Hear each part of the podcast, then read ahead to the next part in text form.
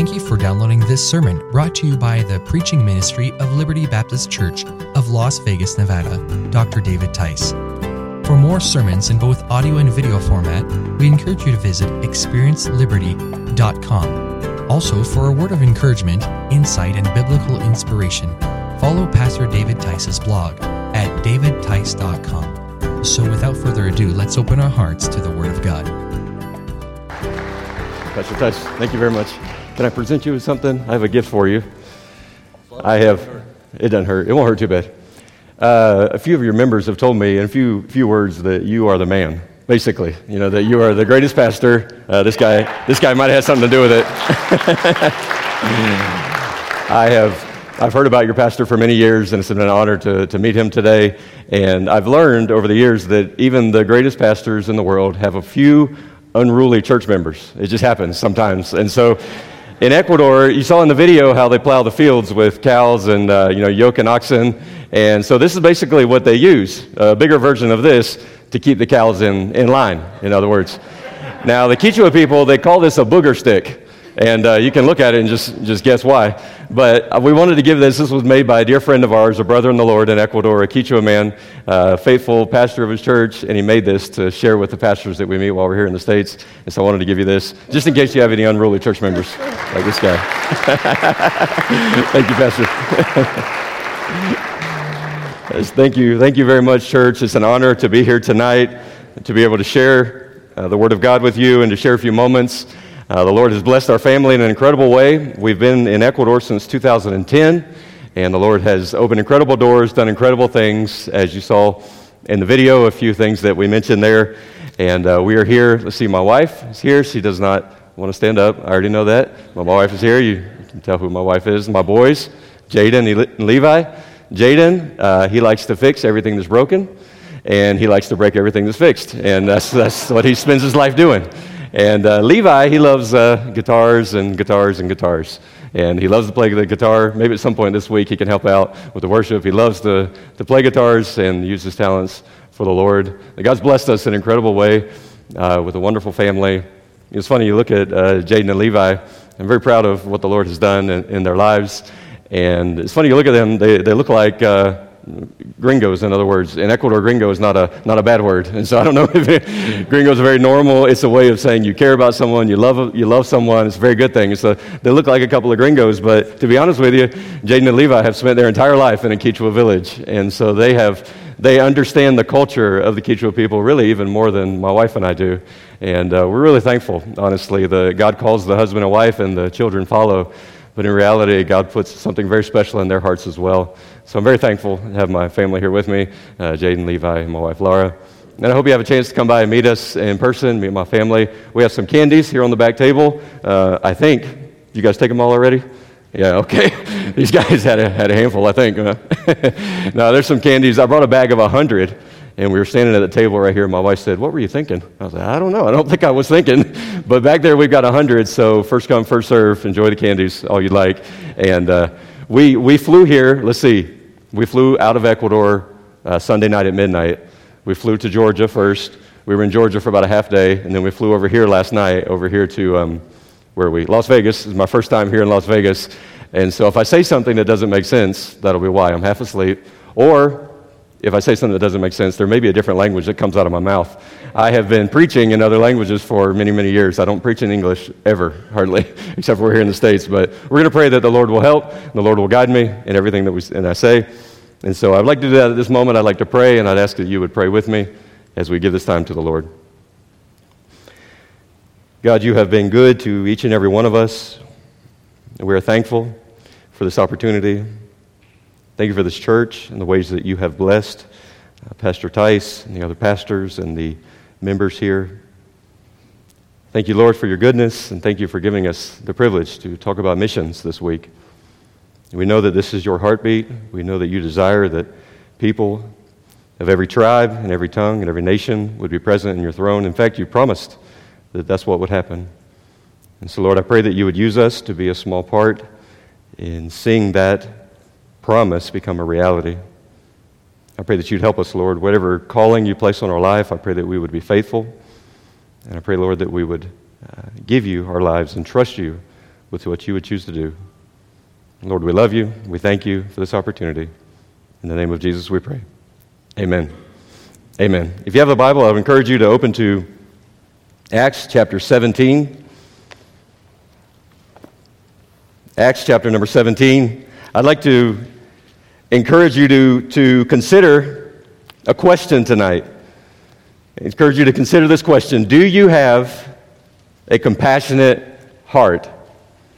Do you have a compassionate heart? As we begin the missions conference, I would encourage you to think about that question as we head into the meetings that are coming. Do you have a compassionate heart? And I'm not talking, of course, about a passionate heart towards stray animals or things like that. That's fine if you have a compassionate heart towards stray animals.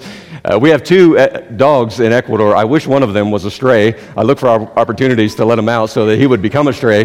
The other one I like a lot. But anyway, we have two. And you know how it is, your heart, you care for animals for the most part. Most of you do. My mother in law comes to Ecuador quite a bit to visit us, and she has a bleeding heart for, for stray animals. And I'm telling you, if you've ever been to Latin America, maybe other countries around the world, I'm not sure, there's animals everywhere. Everywhere you look, there's stray dogs, stray cats, stray everything. And as we drive, every block we, we have to stop. We say, Oh, he's hungry. We got to give him some. Oh, he's hungry. I mean, he's this big. Oh, he's hungry. We got to give him something. You know how it is. A lot of people live that way. They just have a heart for animals, especially stray animals. But as we head into missions conference, I want to, you to understand that's obviously not the focus of this week. I would like you to think about this. Do you have a compassionate heart toward the spiritual needs of others? Do you have a compassionate heart toward the spiritual needs of others? And as we consider that question, we're going to look here at Acts chapter number 17, and we're going to consider the life of Paul and his missionary journey. And we're going to see some of the characteristics of a compassionate heart toward the spiritual needs of others. If you're familiar with Acts chapter 17, you know Paul's on his second missionary journey. He has gone to the city of Thessalonica. He preaches the gospel there.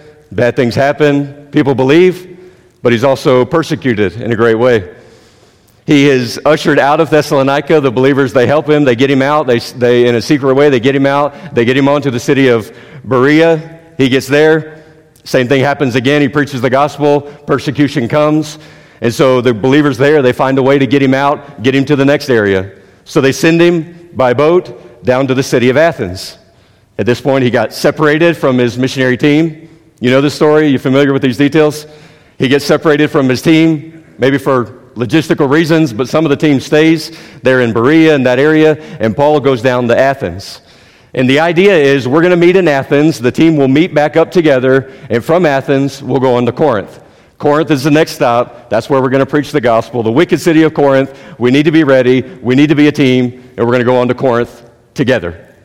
So, Paul after that happens in Thessalonica, the persecution, he goes to Berea, he gets the persecution, he gets separated from his team, and he heads down to the city of Athens. He gets to Athens, he's all by himself. He's probably limping. He's probably bleeding. He's got some serious problems going on in his life. He gets to the city of Athens, and this is where we're going to pick up our story at this point. Acts chapter 17, verse number 16. Bible says, Now while Paul waited for them, at Athens, his spirit was stirred in him when he saw the city wholly given to idolatry.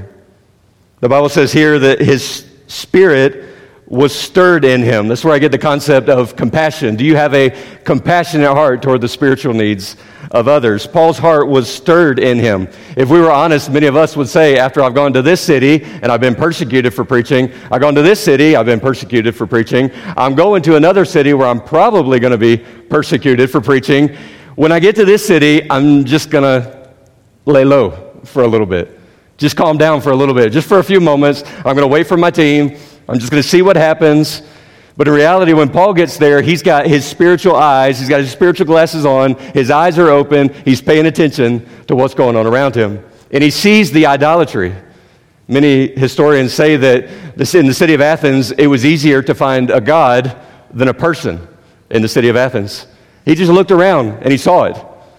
And the Bible says he had compassion. His heart was stirred within him for what he saw.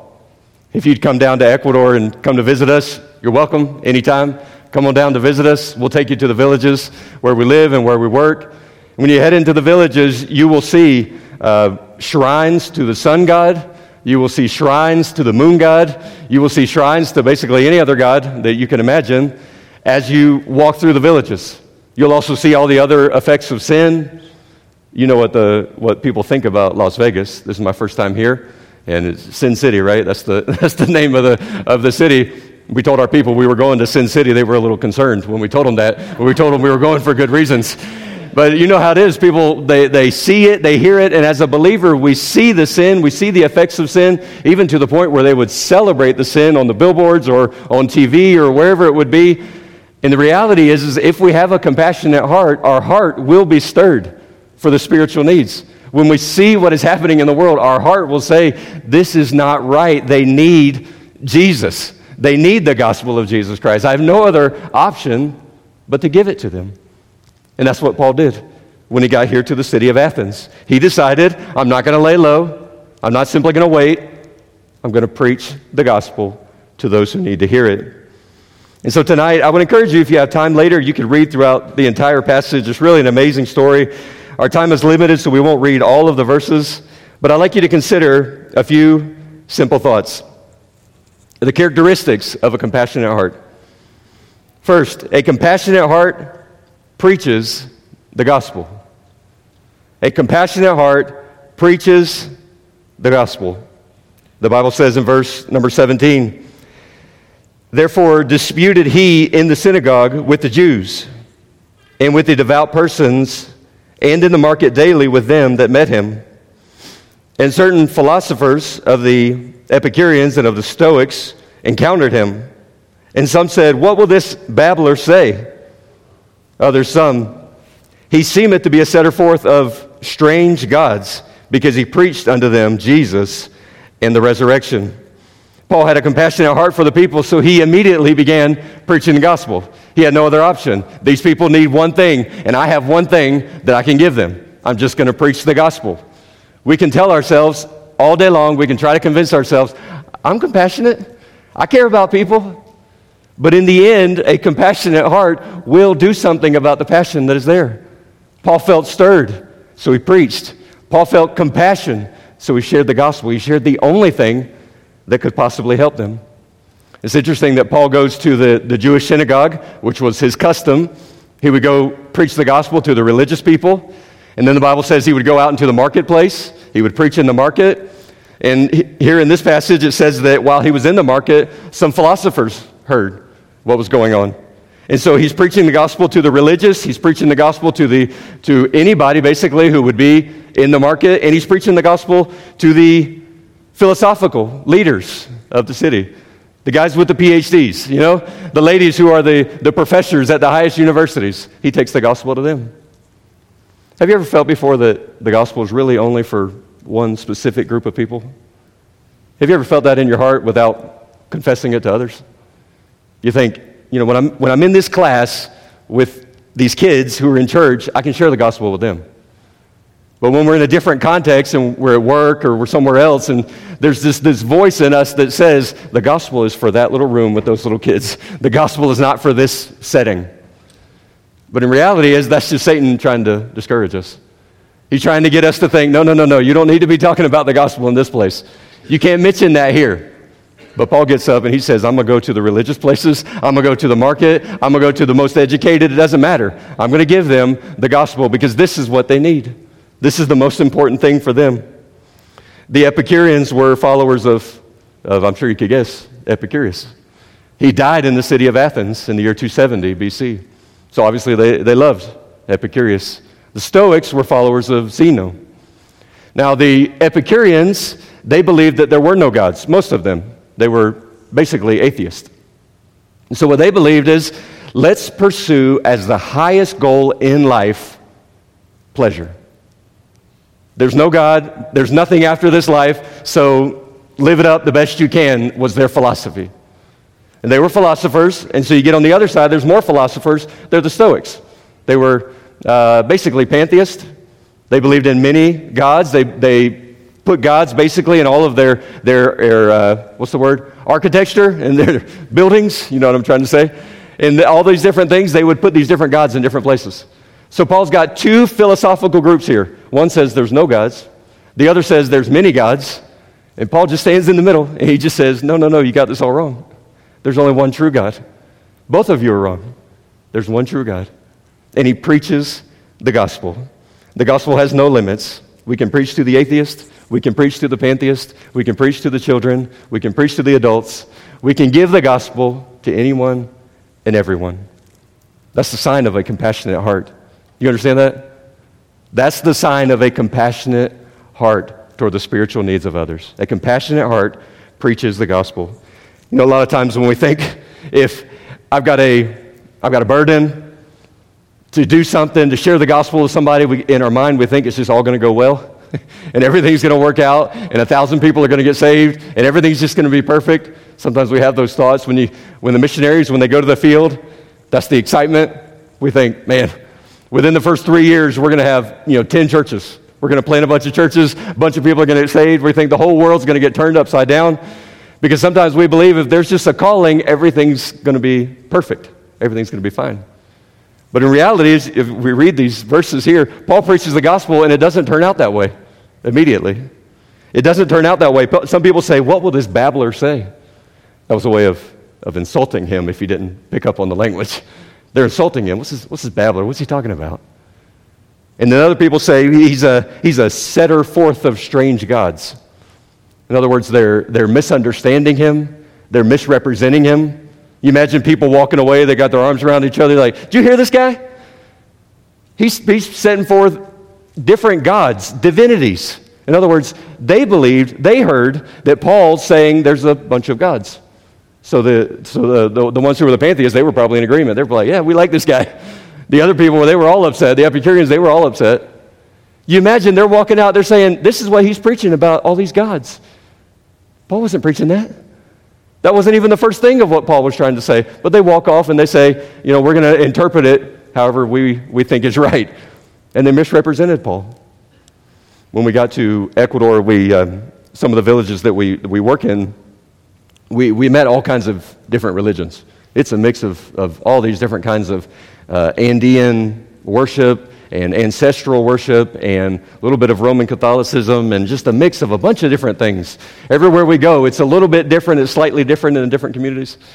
But we had this one lady in a church that we started about five years ago in this little Quechua village.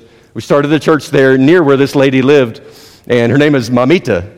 Anybody who's an elderly lady and she's a Quechua lady, she's mamita. We have a bunch of mamitas in our church and in our villages. There's just a bunch of mamitas. And so, mamita, this particular mamita, she told us, she said, I have my idols. I'm good. I'm not going to the church. I don't need to know. I don't need to hear what you got going on there. And so we preach the gospel to others. We, we would invite her again. No, no, no, I don't, I don't want any of that. But over time, her neighbors got saved. excuse me, people around her began to, began to invite her. They said, You need to come and listen. You need to come and hear. And over time, devil's got my voice. over time, she came to the church. She listened over time. We always share the Bible from Genesis to Revelation. It usually takes about a year before someone gets saved, the first time we share the gospel with them, because we have to explain to them the entire Bible from beginning to end before they understand who Jesus is. And so we're sharing her, with her the whole Bible, and eventually, Easter Sunday, three years ago, she received Christ as her Savior in our church. And we were thrilled. We were so excited. Well, then, if, I don't know, about a month later, a hailstorm came through the village. And in the hailstorm, if somebody's running to get me water, I'd appreciate that. Thank you. You see me up here suffering. I appreciate that. so a hailstorm comes through the village and when the hail came down, it destroyed the crop of corn. The corn was already six or seven feet tall. And so we went down to the village after the hailstorm. There's all the, all the, all the corn just laying on the ground, just laying there. We thought, oh man, for these people, this is everything for them. You know, their, their, lives, their, their livelihood basically is laying on the ground, completely destroyed. Well, then they had a community meeting. They do that for everything in the Quechua villages. Every time they're going to do something, they have, a, they have a meeting. They call all the community people together, they have a meeting, so they called a meeting. What are we going to do about the corn that's laying on the ground? And so the meeting, I'm going to leave you on the edge of your seat there while I get this water. I appreciate that, buddy. Thank you very much. So, the, the community meeting, thank you again. They're, they're talking about what we do about this, uh, about the, the hail.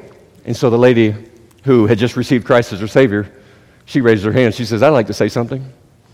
So they let her speak. She stands up and she says, I know why this happened. They said, Really? Why did this happen? And she said, It's because a missionary came here and he told me all about this place called Egypt and about these plagues that God sent because the people there wouldn't listen to Moses. And so God sent this plague. And she said, This guy came here and he's speaking for God and we're not listening to him. So God sent a plague, a hail. And I thought, on one hand, I'm like, Praise Jesus. On the other hand, I'm like, These people are going to kill me. you know, this is their, everything's on the ground here. That's what happens. When you preach the gospel, you, you really don't know. Some people are going to misunderstand, some people are going to misrepresent you. But in the end, it's God's message. That's all we're doing. We're just preaching God's message. And when our heart is stirred, when our heart is compassionate toward the spiritual needs of others, that's what we're going to do. We're going to give them the only remedy that exists. So I want to encourage you to think about that question Do you have a compassionate heart toward the spiritual needs of others? A compassionate heart preaches the gospel. Also, a compassionate heart is fearless in preaching the gospel. A compassionate heart is fearless in preaching the gospel. We've already seen a little bit of that idea, but let's take a look at verse number 19. It says, And they took him and brought him unto the. You know, I was going to practice how to say this word in English before I came up here, and I completely forgot, and I realized just now I have no idea how to say this word in English. Areopagus, I'm going to guess. Not that I lost where it was. Areopagus, there you go. Saying, May we know what this new doctrine whereof thou speakest is. For thou bringest certain strange things to our ears, and we would know, therefore, what these things mean. For all the Athenians and the strangers which were there would spend their time in nothing else but either to tell or to hear something new. So Paul gets the opportunity to share Jesus with these people. He begins to preach and he explains to them about Jesus and the resurrection, as it says. And it's interesting right here because the people said, We would like to know about these strange things that you're bringing to our ears. This is something new. We've never heard anything like this. And this is fascinating because right here it says in verse 21 that they spent all their time just sitting around chatting about what's new in the religious world. That's all they did. Hey, what'd you hear? Hey, what'd you hear about this philosophy? Have you heard anything new from this side of the world or that side of the world? They would just spend their life doing this. Paul comes up and he preaches about Jesus, and they say, What is this? We never heard anything like this. You ever thought about that before? What does the world say? Oh, all these religions, they're all the same. You just put them all in the same melting pot, and in the end, it's the same God. And I would like to encourage you about this. If, if what the Jehovah's Witness and the Mormons and the, and the Muslims and, and Christians and every other religious group in the world, if it seems like basically the same message to you, I would encourage you to listen one more time to the message of the Bible. The message of what is the good news, the gospel of Jesus Christ. That sinners like us can be forgiven freely, not by our merit, not by anything that we have done, but simply by the grace of God because of what Jesus Christ has done for us on the cross. There is no religion in the world that offers you anything like that. No culture, no philosophy, nothing is like that. That's why these philosophers, they sit back for a second, they say, Explain this to us. This is strange. This is new to us. We would like to know more. And so Paul gets the opportunity to go up on Mars Hill. You've probably heard a little bit of his sermon on Mars Hill when he was preaching there. And we'll move through a little quick, quickly, but basically, Paul gets up on Mars Hill and he says, as he preaches to these philosophical leaders, he says, Hey, your religion is wrong. You're, you're, you are in many ways too superstitious. You're way too religious. You've got religion everywhere. Your entire city is stained with religion, but you don't know God. You've got this statue over here to the unknown God. You've probably heard about that. He talks about this in his sermon. He said, He's the one I would like to explain to you because your religion is not helping you find God. In fact, the reality is your religion is hindering you from finding God. Your religion is keeping you from knowing God. There's nothing that the devil uses like religion to keep people from finding God. Religion gets in the way in so many different ways. And Paul says, hey, your religion is wrong. Paul says your culture is wrong. Paul looks at the buildings as he's standing on the hill. I'd encourage you to, to Google a picture of it maybe when you get home. This place still exists today, Mars Hill, where Paul preached. He's standing on the hill, he's looking around, there's these buildings everywhere, and the buildings would be dedicated to different gods. And as he's looking around at these buildings, Paul says, This is not going to help you find God. God is not in these buildings. He doesn't need a temple built by human hands. He doesn't need us. We need Him. And so their, their religion, their architecture, their culture was all, was all intertwined together. And Paul says, You got it all wrong. None of this is going to help you know God. Paul's fearless. He has no reservations to simply say what the truth is. Paul's fearless. If you go down a little bit further, let's see, look at verse, verse number 30. Paul's coming to the end of his sermon, and after telling the people, probably offending some of them, telling your, your culture's wrong, your religion is wrong, he says, In the times of this ignorance, God winked at, but now commandeth all men everywhere to repent, because he hath appointed a day in which he will judge the world in righteousness by that man whom he hath ordained, whereof he hath given assurance unto all men, in that he hath raised him from the dead. Paul gets to the end of his sermon here and he says, after saying all of these different things, he said, Here's what you have to do you have to repent. If you want to know God, it's not through your culture, it's not through the architecture, it's not through your religion, it's not through things you say and things you do. You have to repent and believe in Jesus Christ. He's the only way to know God, there's no other option. This is the only way. He's not scared to say that. Even in a, a pluralistic culture like what he was dealing with in Athens, like what many of you are living in here in the United States today, he's not afraid to say, no, there's only one way. And his name is Jesus. Now, do we have any philosophers here? Any philosophers here? No? Levi, you philosopher? No? Not yet? One day. All right. So if, you're, if you know anything about philosophy, if you study philosophy at all, here's what you should have done if you were in this crowd. Paul gives his argument, he preaches, and then what would a good philosopher say? Basically, all right, that's your opinion. Let's hear the other guy. Right? That's philosophy. I want to hear your debate, and I want to hear your debate, and then we'll debate about your debates, and we'll decide which one's better. We'll probably never come to a conclusion, but we'll talk about it. We'll have some debates about it. And so Paul says something very interesting. I think Paul knew that was coming. So, what does he say at the very end of the sermon? He says, We know that this is true. We know that there's a day of judgment coming. Why? Because of Jesus, whom God raised from the dead. Why does he mention Jesus' resurrection right here at the end? I think he was preparing to answer these philosophical minds. He was saying, Hey guys, I'm not coming here to give you my thoughts. This is not my religion. This is not my culture. These are not my ideas that I created in my mind. I came here to tell you about a man who was dead and God raised him from the dead. There's no other religion that can offer this. No other philosophy can explain this. This is not my opinion. This is historical fact. And God is saying that He is the one that guarantees there will be a judgment after this life. As Paul says, you have to repent. A compassionate heart preaches the gospel. A compassionate heart is fearless in preaching the gospel. And I'd like you to consider just one more quick thought. A compassionate heart is an instrument in God's hands. A compassionate heart is, in, is an instrument in God's hands. If you have anything in your mind or your heart right now that is telling you, I mean, I would love to preach the gospel, but I do not have the right words to say. I'm not going to have the right answers. I'm going to fumble over my words. I'm going to end up discouraging the guy more than encouraging him. So it'd probably be better if I just, you know, don't put my foot in that one. You know, just going to just going to stay back and not say anything. I want to encourage you to think about what happened this day when Paul preached. Look at the verse. Uh, what verse are we in? 32. The Bible says, And when they heard of the resurrection of the dead, some mocked.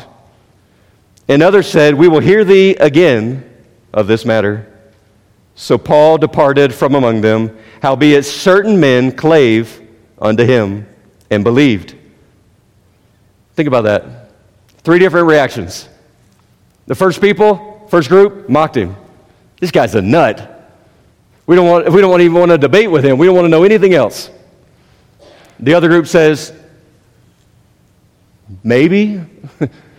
we'll think about it. Maybe we'll debate a little bit, but we're definitely not convinced. And then what, what does the Bible say? But some believed. Some believed. Why did they believe? Was it because Paul was so eloquent with his words? Was it because he's the greatest missionary or the greatest pastor, the greatest preacher? Was it because of any of those things? God could use any of those things, but in the end, it was because of God. The gospel is the power of God, is the power that God uses for salvation, to save souls. When we preach the gospel, God works. God does things that we cannot do. These people did not believe because Paul was so great. They believed because the message was so powerful. It's the same message that you have. It's the same message that every single one of us can share with those who are around us. It's the message that you carry to your home and to your work. It's the message that we carry to Ecuador and others carry to other places around the world, and you, and you help and you support and you pray to send these missionaries so that they can take this same message. The message is powerful. A compassionate heart is simply an instrument. On Friday, what's today? Wednesday. So on Friday last week, five days ago, I was standing in a field under the blistering Andean sun. It never gets hot where we are because we're almost 10,000 feet in elevation. So it's not hot, but the sun hurts. You know what I mean? You ever been in a place where the sun just hurts when you walk outside? That's how Ecuador is. Yeah, here. Oh, my goodness. What am I thinking? Here. you know what's funny? Jaden, I forgot you told me that. As soon as we are walking in the door, I hear Jaden says to me, It feels like the sun in Ecuador here. I was like, It does, doesn't it? And I completely forgot where I was. So, yeah, well, imagine walking outside. That's what I was feeling last Friday. So I'm standing in this field I'm helping a guy in our church. We don't go to Starbucks to do discipleship. We uh, work in the field together. And so I'm, with the, I'm there with a, a, member of our church, a guy, his name is Welky Miguel. Welky is uh, Quechua for brother. Yeah, Miguel, you've heard that, that name before. And so Welky, Miguel, I meet him in his field. We're cleaning out his field, and uh, he had just planted some beans, so we're cleaning the weeds out. Basically, spending some time together and talking about the Lord, trying to help him, disciple him, help him grow in the Lord. And as we're there, he's sharing his heart. I know his heart. Miguel, when he got saved, he has a burning desire to see his family come to faith in Christ. He talks about it all the time. I mean, every service he raises his hand. Brother, can we, can we pray for my family? I mean, just service after service after service for years. He is compassionate toward his family. He wants to see his family receive Christ. And we talked about his family the whole time we were out in the field, different his sons and his, his daughter, daughters-in-law, sons-in-laws, his wife rejects the message. She wants nothing to do with it. We talked about all his different family. We prayed for them as we walked through the field. And over the last three years, I've had the privilege of leading three of his grandchildren to the Lord. All three of his grandchildren, they were, they were 11 and two of them were 13. All three of them told me, you know, my granddad just keep, kept telling me this message. He just, just kept telling me about Jesus, kept telling me I needed to come to church. And if you meet Miguel, I mean, he's just a goofball. He's funny. He doesn't have any teeth. He just laughs and laughs and laughs all the time. He just loves the Lord. He's just full of joy. When he talks, I mean, it takes him 30 minutes to say something that should take a minute. You know, he's one of those kind of guys. But God uses him as an instrument. We went, about two months ago, I went to uh, Welky Miguel's daughter's house. He, he goes around the village he finds people who want to hear the message, and then usually every week I'll meet with him and we'll go from house to house, and he'll tell me, All right, these people want to hear, and so we'll go and we'll preach the gospel there. And he said, All right, let's go to this house now. And he this is how he, how, we lead, how he leads me throughout the village. And we went to his daughter's house, and we sat down in their bedroom. Uh, we sat on five gallon buckets turned upside down, beer bottles everywhere, all throughout the room, lining every wall in the room. And we sat there. His daughter is about 35 years old. And we went for the purpose of sharing the gospel with her. We had been teaching her the Bible, the Genesis to Revelation, the whole Bible story. And he said, I, I think she's ready to hear the gospel. We need to go share it with her. And so we went, we sat down, we took a little gift. You always have to bring a gift when you go to a Quechua person's home. We gave, them, gave her the gift. We sat down. We spent about two hours just getting ready to talk. Quechua ministry is very slow, very, very, very slow. So we talk and we talk and we talk and we get to the things of the Lord. Now I knew that's, that's, my, that's my key. You know, I, got, I need to jump in. It's time for me to preach the gospel. Well, Welky Miguel. He starts, he starts talking. And he keeps talking. And he keeps talking. And I'm thinking to myself, here we go again. He's, he's going he's gonna, he's gonna talk for an hour. And I realized, I mean, he's really making sense in what he's saying. I mean, he's really, he's telling his daughter, it's time for you to believe. And he apologized to his daughter for the way that he treated her because he was unsaved when she was growing up. He said, I'm, I'm sorry for what I've done. I'm sorry for the way I lived, but Jesus has changed me. You've seen it. Jesus has changed my life. And I look over there and I see tears running down his face. And he is just, I mean, for about 30, 45 minutes, he is just preaching, preaching, preaching the gospel to his daughter. And the Quechua people, they are very, very slow to make decisions. Very, very slow. And so finally, when he gets to the end, she looks down, she looks up, she's got tears running down her face too. And she says, Dad, I've seen what Jesus has done in your life, and I want to follow Jesus. And she leaned down in the middle of all those beer bottles, and she leaned down, and she accepted Christ as her Savior. I didn't say a word. I just sat there and listened. I just sat there and prayed. Listen, if you have a compassionate heart, you will do whatever it takes to get this message out to your family, to your friends, your neighbors, whatever it takes. To people on the other side of the world you've never met, you will do whatever it takes to get this message out. And if you will just do that, God will use you. God will play the instrument however He wants to play it. You just be the instrument. You just let God do what He wants to do. God will open the doors. God will change lives. God will use the power of His message to do what we could never do. God will do it. We're simply instruments. So, as we head into this week, I want you to think about that question Do I have a compassionate heart toward the spiritual needs of others? I encourage you to bow your heads and close your eyes as we close. We hope that message was an encouragement to your heart. Now, for weekly updates and for information about Liberty Baptist Church, be sure to follow us on Twitter and like us on Facebook at LBC of Las Vegas. Well, that's it for today. Thanks again for listening. Until next time, God bless.